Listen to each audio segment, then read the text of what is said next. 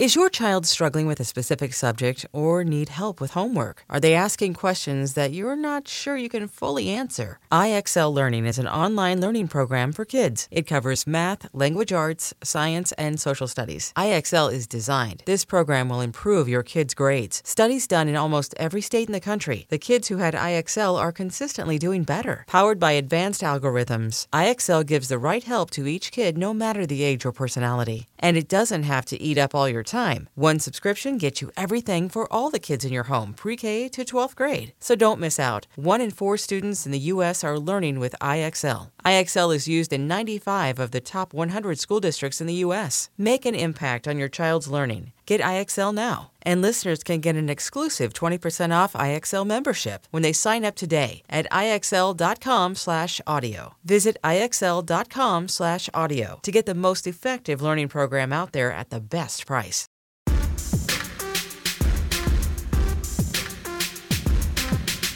Welcome back to DL Hughley Uncut. Our first guest is an American commentator, Pulitzer Prize winning journalist, and novelist. It's Leonard Pitts Jr. How you doing, Leonard? I'm good. How are you? Uh, you know, I, am excellent. I got to tell you this. I think that you you're my favorite uh, journalist, uh, and I, and I say that uh, every time I talk to you. But um, but lately, I would say the last few years, your uh, writing, uh, uh, the focus point of your writing hasn't been as optimistic as it usually had been. Like there, that's an understatement. You weren't exactly like, well, the most optimistic motherfucker I was reading. You know what I'm saying? Yeah, yeah. Why was that? And and what do you think uh, will happen now? Well, I think you know I'm I'm dealing with two com- conflicting imperatives, if I can say that. I think as a columnist, one, one imperative is to always give people some sense of you know, this is the way out, or this is what we can do better, or this is how we shall overcome, you know, some kind of happy ending. The other imperative is to tell the truth.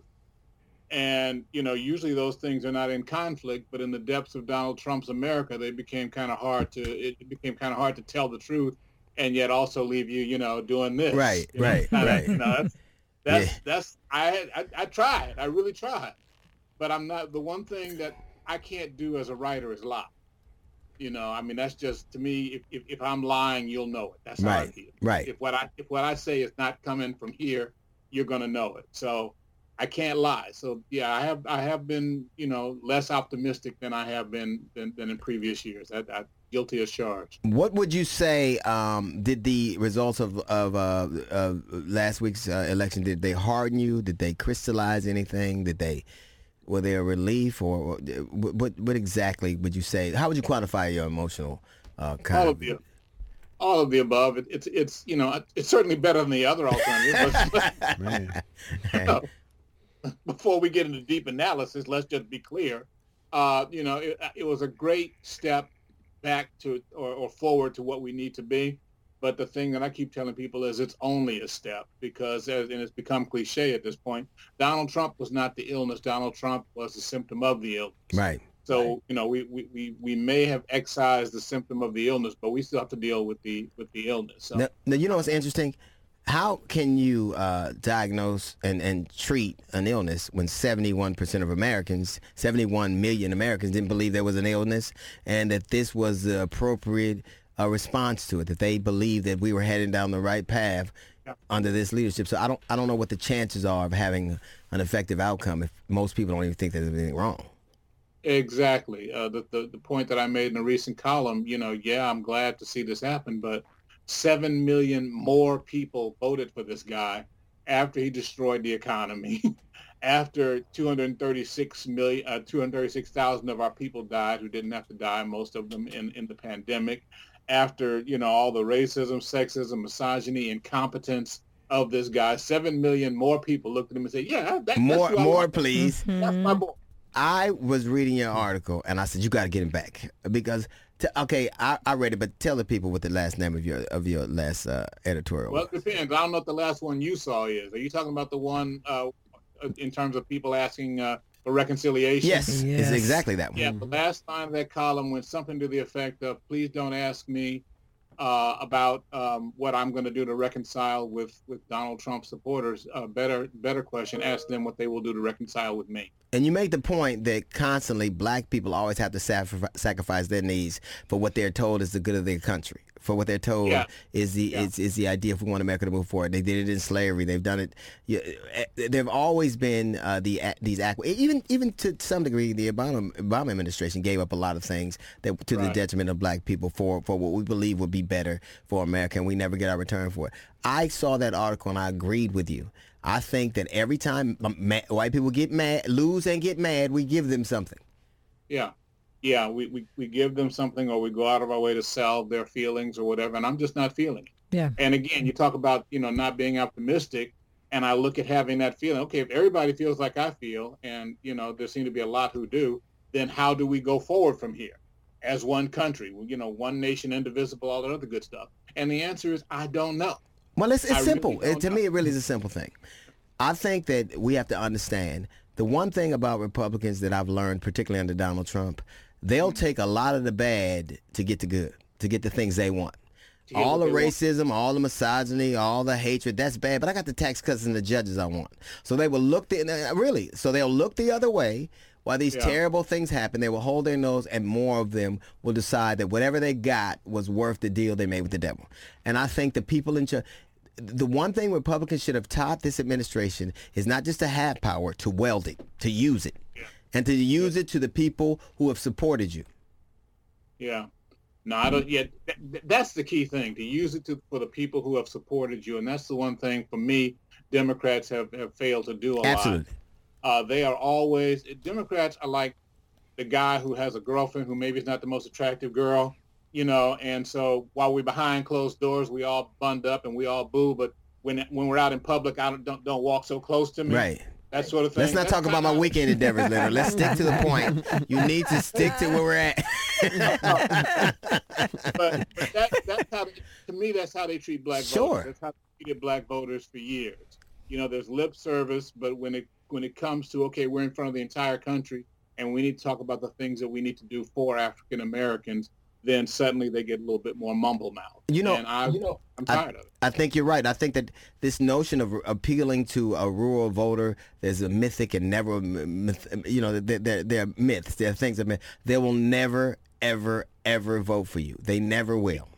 You know, the last time a majority of white voters voted for Democrat, right? No. Lyndon Johnson was in office. Okay. Right. So they have not had the majority of right. white voters since then. Okay, since 1960, uh, I think four was the last election where a majority, where, where Democrats had a majority of the white vote. Hadn't happened since the, and and what happened between 1964 and 1968 to change that little thing called the Voting Rights Act? Right. Oh, right. you're gonna give Negroes the right to vote? Right. You, as Lyndon Johnson said when he signed it, we've lost them. Yeah, forever. Lyndon Johnson said we've lost the South for. The only thing he got wrong was he said we've lost the South for 25 years. No, now, Lyndon been longer than that. Why you bullshitting, Lyndon? I think that this time. I think this time, okay, there was an incredible. It's it's it's very hard to beat an incumbent president, no matter what. It's, it's, it hasn't happened that many times in our history, and particularly one that is corrupt and will use the levers of power legally or illegally. You will steal uh, mailboxes. You will uh, take out sorting machines. You will you will uh, enlist uh, you know armed thugs to kind of intimidate people. You will you will put judges in place you think give you an advantage. It's like having a cheat code in a game. Um, and and he still won, he still lost. I don't think he's as shocked that he lost. I think because I didn't think he thought he more people would vote for him. I thought he thought all the cheating he would do would help him win.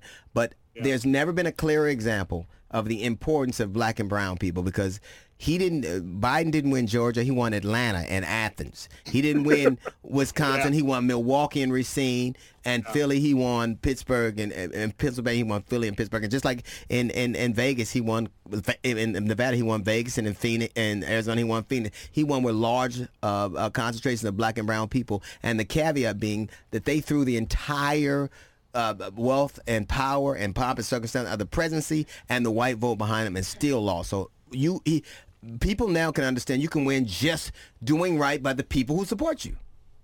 Wow, what a novel concept. I'm, I'm do for them that support it. I'm chasing, I'm going right. to chase folks that don't care about me. Right. I'm going to do for them that supported me. You've never had to explain that to the Republicans. I don't see the Republicans. I, I used to write columns back in the '90s, begging the Republicans, please, you know, chase the black vote. But I don't. I don't think it's healthy that one party has a monopoly. Right. Okay. Right. That's that's how they get to take us for granted. And I, the Republicans, have, I'm still waiting on the Republicans to answer. They have not. Ch- Well, they gave you Lil Wayne. You got Lil Wayne and Ice Cube. And Ice Cube, yeah. Republicans don't need the black vote. They don't, so they don't care. They, they pay enough lip service. You know, they, they say something nice on, you know, Martin Luther King Day and, you know, the anniversaries, whatever. But other than that, they don't care about Right. us. Right. And and and the Democratic Party needs to come to understand we're we're who you got. We're who you date. I'm Right. sorry. Right. We, Right. we, we're we're it. You know, Right. us and and some of the Hispanic brothers and sisters and a minority of white folks. Right. That's it. That's That's, your what you got. That's Right. your base. Right. It is, Yeah. you know, when, when it's always funny because they always go, look at the map. It's so much red. All that means to me is white people got a lot of room. They got a lot of like, a, they got a lot of space. no wonder you guys are mad. Um, Third is the vote. So what do you think? Um, I think that your approach is absolutely right. I think that the outcome should not be I'm going to supplant uh, the wishes of those who have been my supporters for this mythic notion or this idea of somebody who hasn't will. And what would that look like to you? Uh, what what the Democratic Party needs Yes. to do? It would it would look like more programs designed to to alleviate uh, income inequality, programs designed to alleviate uh, you know job loss in the in the in the in the urban core, housing. It would look like you know education. It would look like if, if, what can we do about these food deserts? And and Lord knows it would look like I don't even know how I forgot to name this number one. It would look like uh, doing something to get a hold of these you know renegade uh, police departments. Mm. You know, I don't know how that came to be number five on my list. No, but I think that they're all uh, if, if they all they kind of rotate. I mean, I think that they're Yeah. equally. But uh, but you're absolutely right. Once they stop killing us, we got to live somewhere. we got to we got to That's an interesting go to school somewhere. I, I I think uh, that article spoke spoke volumes, and I think that there's always, you know, well, you know, I remember when me and my brother would have a fight, and my mother would make me apologize because she knew that my brother wouldn't. You know what I mean? She would make me mm-hmm. apologize because she knew I wouldn't. And in the end, she, she just wanted peace. And I think that too many times they have just wanted back black people to shut the fuck up and go away because these mm-hmm. dudes with guns and rebel flags ain't gonna go away. So I'll just give them the electoral college or whatever else they need to make sure that they feel like I, I heard them. it's got to be a different day. See, what they what they're trying to do is bring is is make this South Africa circa 1985. They know that in a very short time they will not have the numbers, and so there's nothing they can do about that. But they want to be able to have the power, even if they don't have the numbers. Again, South Africa 1985, and we can't we cannot sit still and and, and allow that. None of us who believe in in in you know, in what this country is supposed to be about can stand, can sit back and allow that. So this whole idea of you know, this whole idea of this false equivalence or, or we all have to apologize or we all have to reconcile. No, Mm-mm. we ain't wrong. Period. That it's part. like, it's like, it's like it, I saw this uh, on, on, on Facebook uh, today, you know, between between the murderer and the murdered, between the rapist and the and the raped person, you know, there's no half, there's, there's no middle ground. You know, one side is right, one side has been has no, one side has been done wrong. The better way to put it, one side has been victimized, and the other side has been the victimizer. And so it's up to the people who've done the victimizing to to to make the other side whole. They need to repent, you know, and then and then uh, uh, fix, you know, repent and repair what they've done. Yeah. Repay. they didn't even repay. Repay. Don't forget that one. well, the three R's is better than the three K's. I know that. That's, Well, that's there's that. hey man, it's always good to talk to you, man. Keep doing. Well, you know what?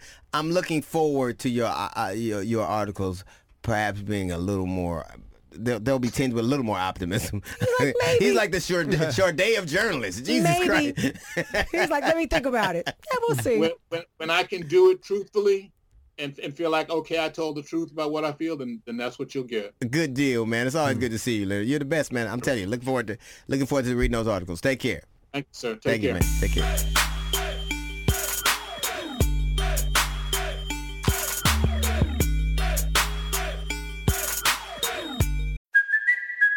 It's Cuoco for Priceline. Ready to go to your happy place for a happy price? Well, why didn't you say so? Just download the Priceline app right now and save up to 60% on hotels. So, whether it's Cousin Kevin's Kazoo concert in Kansas City, go Kevin, or Becky's Bachelorette Bash in Bermuda, you never have to miss a trip ever again. So, download the Priceline app today. Your savings are waiting. Go to your happy place for a happy price. Go to your happy price, Priceline.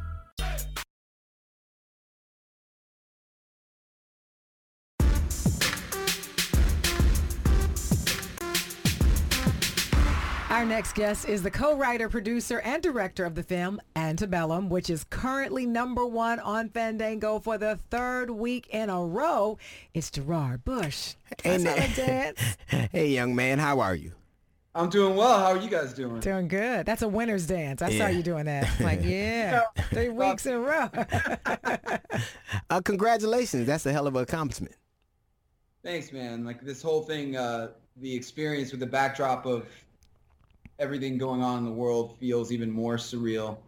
Um, but you know, you have to count your blessings when you get them. So I'm incredibly grateful that uh, we're in this position that we're in. I, have a weird theory. I think we're in a position we're in. I'm talking about where social activism is on the forefront, and perhaps some of the things. And I think one of the reasons for that is because so many people are home, uh, and some of the distractions are gone. That they're seeing things uh, in different ways and seeing things that they perhaps uh, wouldn't have looked at in other, at other times. And I think it, it says a lot right now that the stories that that, that men and women like uh, in your position are telling are so nuanced. Why do you think? Uh, because you, you you don't just write, this movie clearly says a lot of it. Like Antebellum to me was a, like Antebellum has been a, a, a musical group. It's now it, has been a source of torture for us. but it, now it's where white people get married. so so so. But you found a way to tell stories, to be entertaining, uh, to be informative, and to be bracing. Uh, this is a very, and I think this is encompasses all of it. Do you feel like that's your responsibility? Uh, look, I think that as a black artist, as a black American, as a citizen who's really concerned about the state of black America at the hands of white America, and by that I mean uh, either an indifference or uh, deriving direct benefit from the privilege of whiteness and not doing anything to, to correct the record. Me as an artist, as a black artist, as a black American specifically, I feel a tremendous responsibility to tell the truth. And I think so many of us, um, whether we know it or not, we've we've served as co-conspirators in performing the lie. And by that I mean that the lie of the country's noble founding. The country was founded on the backs of stolen bodies and free labor, and my people, our people, are still suffering the residue results of that. And I can't tell a story or put something on the screen or put pen to paper without doing everything I can to amplify these issues and to bring them to the broader public for us to have a dialogue that hopefully we move into meaningful action. But that's a very nuanced thing because you have to do all of that, and it has to have commercial success.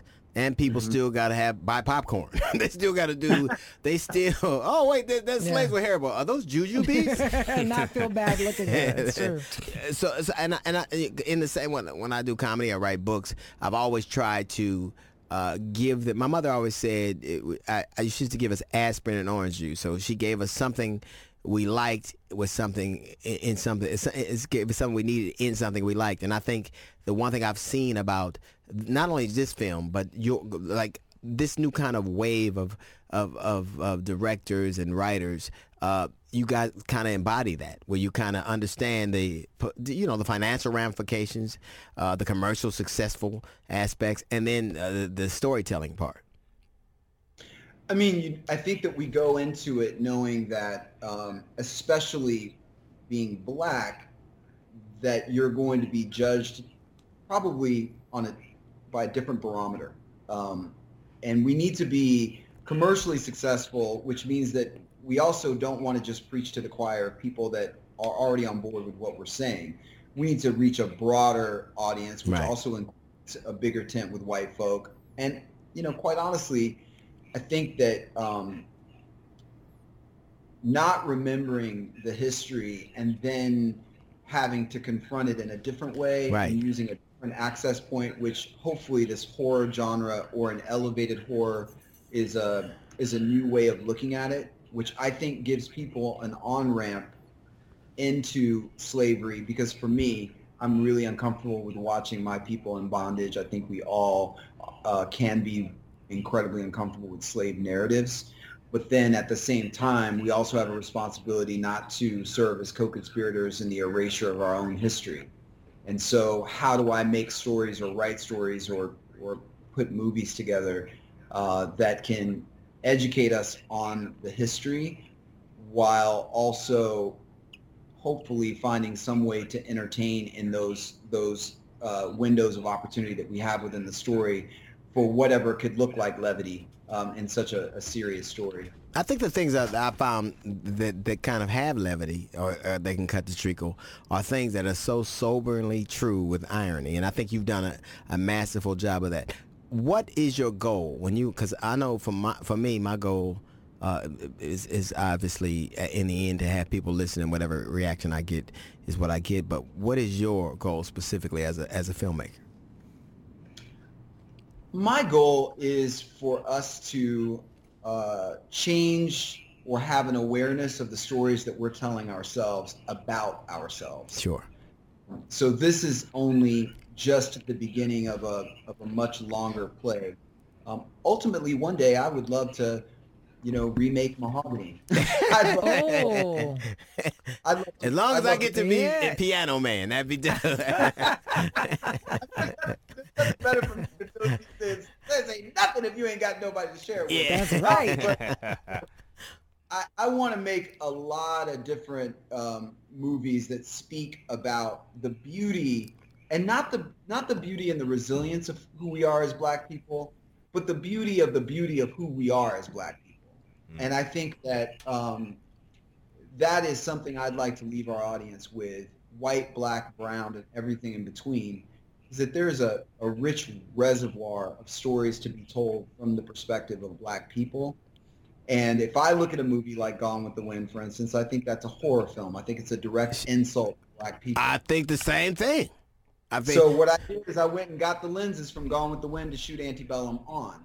So then I could use the same weaponry that was meant to um, create a really effective, beautiful piece of propaganda to then correct the record in modern day by recontextualizing what that is for 2020. I can't wait to see what you do with the lizards from Birth of a Nation. That'll be that dope, the right there. Yeah, it- w- w- uh, most of our story, all of our stories as black people in in in, in the American experience, uh, start in the middle. Uh, There was nothing before, and nothing after. We always are here. And another thing is, we always kind of know what's happening because we know when the story starts in the middle, you don't have that much to go.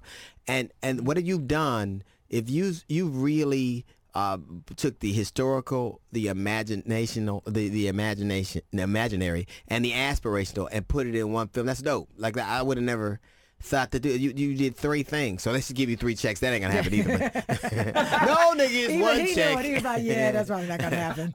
because literally, I don't like seeing stories about black people because I know what happens and we never have triumphs and they always start in the middle and we were never anything before this and we'll never be anything after that. But the mechanism you've used in this particular film has kind of you know the, the ghosts of Christmas uh, past and future and so it, it was I, I thought it was brilliant. Oh man, thank you. And that means a lot coming from you because you've dedicated your life to activism through comedy and through this art. And so I appreciate it. Um, I think that um, with Antebellum, the black women that I know, the black women that I've grown up with, the black women that have been so uh, instrumental in shaping who I am today, I wanted to make sure within the context of the story that we're telling about American slavery that we that we're also seeing a depiction of black women in the way that I experience them. Uh, and so that was really important that that that sort of triumph, uh, which, you know, I think that we all walk around with this secret, this knowing as black people that we come from something really extraordinary. And I'm not talking about just our time here in America. I I, I think that that the ancestors are constantly trying to tell us that we come from a greatness that is is beyond our imagination. And I think that for me as an artist, as a filmmaker, that I have to use my imagination to put that on the screen so that we can remind ourselves of, of all this greatness that we have. Yeah, I think that's so important because I think a lot of times, uh, you know, we've all heard that that saying that you are what you consume. So if you constantly consume images where right. we never triumph or right. we just almost get there and no, it really kind of begins to take root in your soul and somewhere in the back of your brain, you really feel as though, okay, well, I know try as I might, I probably won't triumph. And I think it's so sad that even as children, you know, you kind of see that and you begin to be that. And it's so good to be able to see, I guess, uh, a different image, if you will, on the screen in terms of knowing that there are triumphs and we do come from a beautiful uh, people and place and the types of lives that we lived and who we are innately still exist. I think that um, I, that is the that is the greatest source of pride for me uh, is to be black in America. It's it's my greatest source of pride. I walk around with this sense of coming from the absolute richest culture, a reservoir, as I said, sure. of such beauty. And and I'm tired of it being just about our strength and our resilience because that also makes us in many ways in some of the depictions that we see, it's this superhuman quality, which that in and of itself discounts the humanity. Sure. Uh, yeah. And that that we have had to endure so much, and we've still managed to have the audacity to not only survive, but in some cases thrive.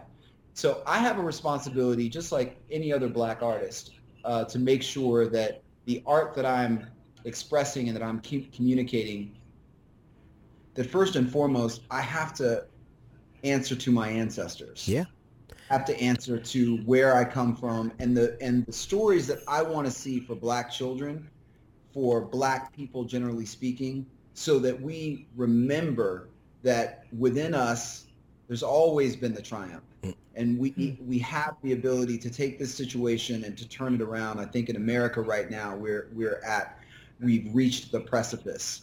And what I what I mean by that is I think that we're exhausted by the performance. You as know, soon as we, as soon as we stopped performing, when Colin said, "I'm not going to perform this anymore. I'm going to tell mm. the truth." Mm. Right.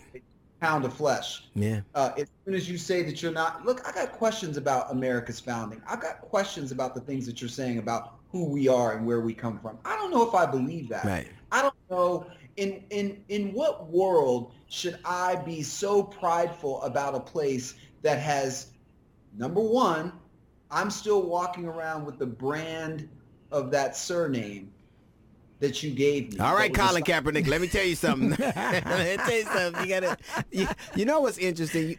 just hearing you talk, but Hollywood. I mean, storytelling is so seductive. Like it, particularly uh, on the large screen. Like I remember, and and it, like, like I remember watching Rocky, and the story mm-hmm. was so seductive that I actually rooted for the white dude. Like, the, like I root, I was like, get him, Rocky, get him. Like, over Apollo. right over a, over a dude who was just who was excellent. I, I wanted him to win, and I'm gonna tell you, in America you can only get a statue if you if you brutalize black people. Even Rocky had a statue. He had to beat three niggas up to get it. Like it was.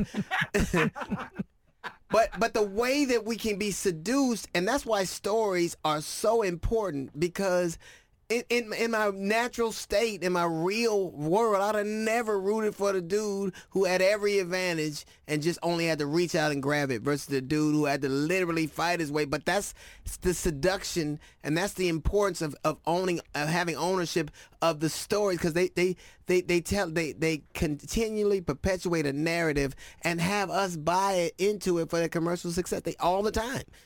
Like I, I want, I literally can't imagine wanting, and I wanted him to win. I mean, we have people, uh, you know, you know what happens with with this intoxication of um, indoctrination of teaching us that everything about us is bad and everything about them is good to the point that you end up with this crabs in a barrel syndrome, this right. idea of hate that right. that that perpetuates and expresses itself through our own uh, community.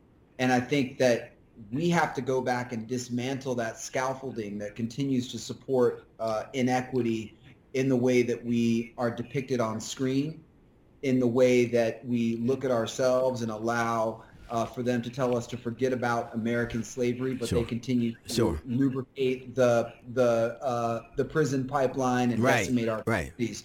So, uh, what I've what I've come to understand with within every fiber of my being is that he, she, they that control the narrative hold the keys. Yeah, and and you were talking about our ancestors speak, the, and I don't want to offend uh, members of my family, but the greatest black woman. When I think of of a person who's not here, a, a black woman who's not here anymore, it's my aunt Nita. And I, she is the first time I ever really understood what love was. Was was her.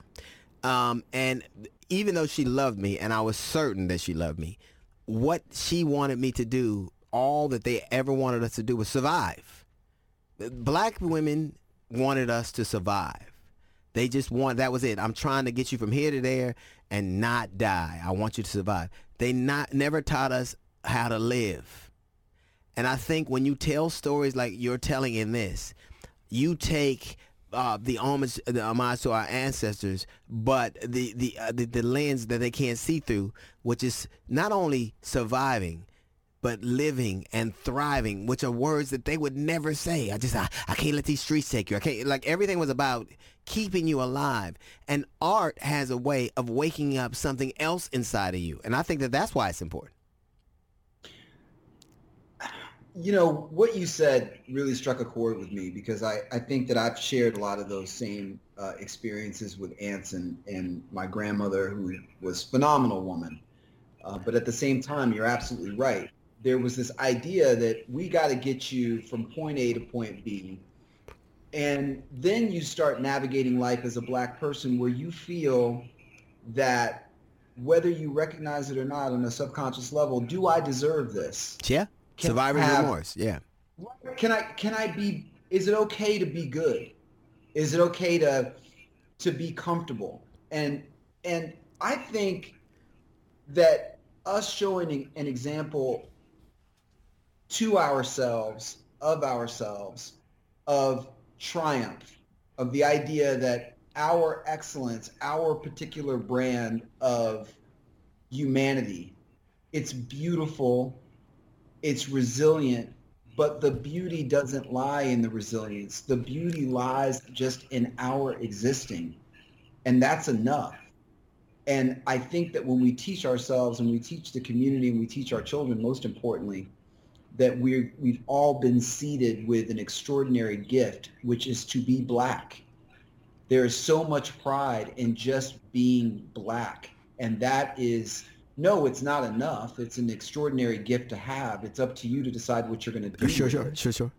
but i think on the on the the anathema to that is that you have kids and and and our community and and you know the idea that we're being taught by the media uh, and by films that depict us as being less than the extraordinary thing that we are that is a that's an albatross that we need to liberate ourselves from immediately uh, in every facet You know, uh, a lot of trailers, like I, I, I haven't seen the film in, in full disclosure, but I saw the trailer.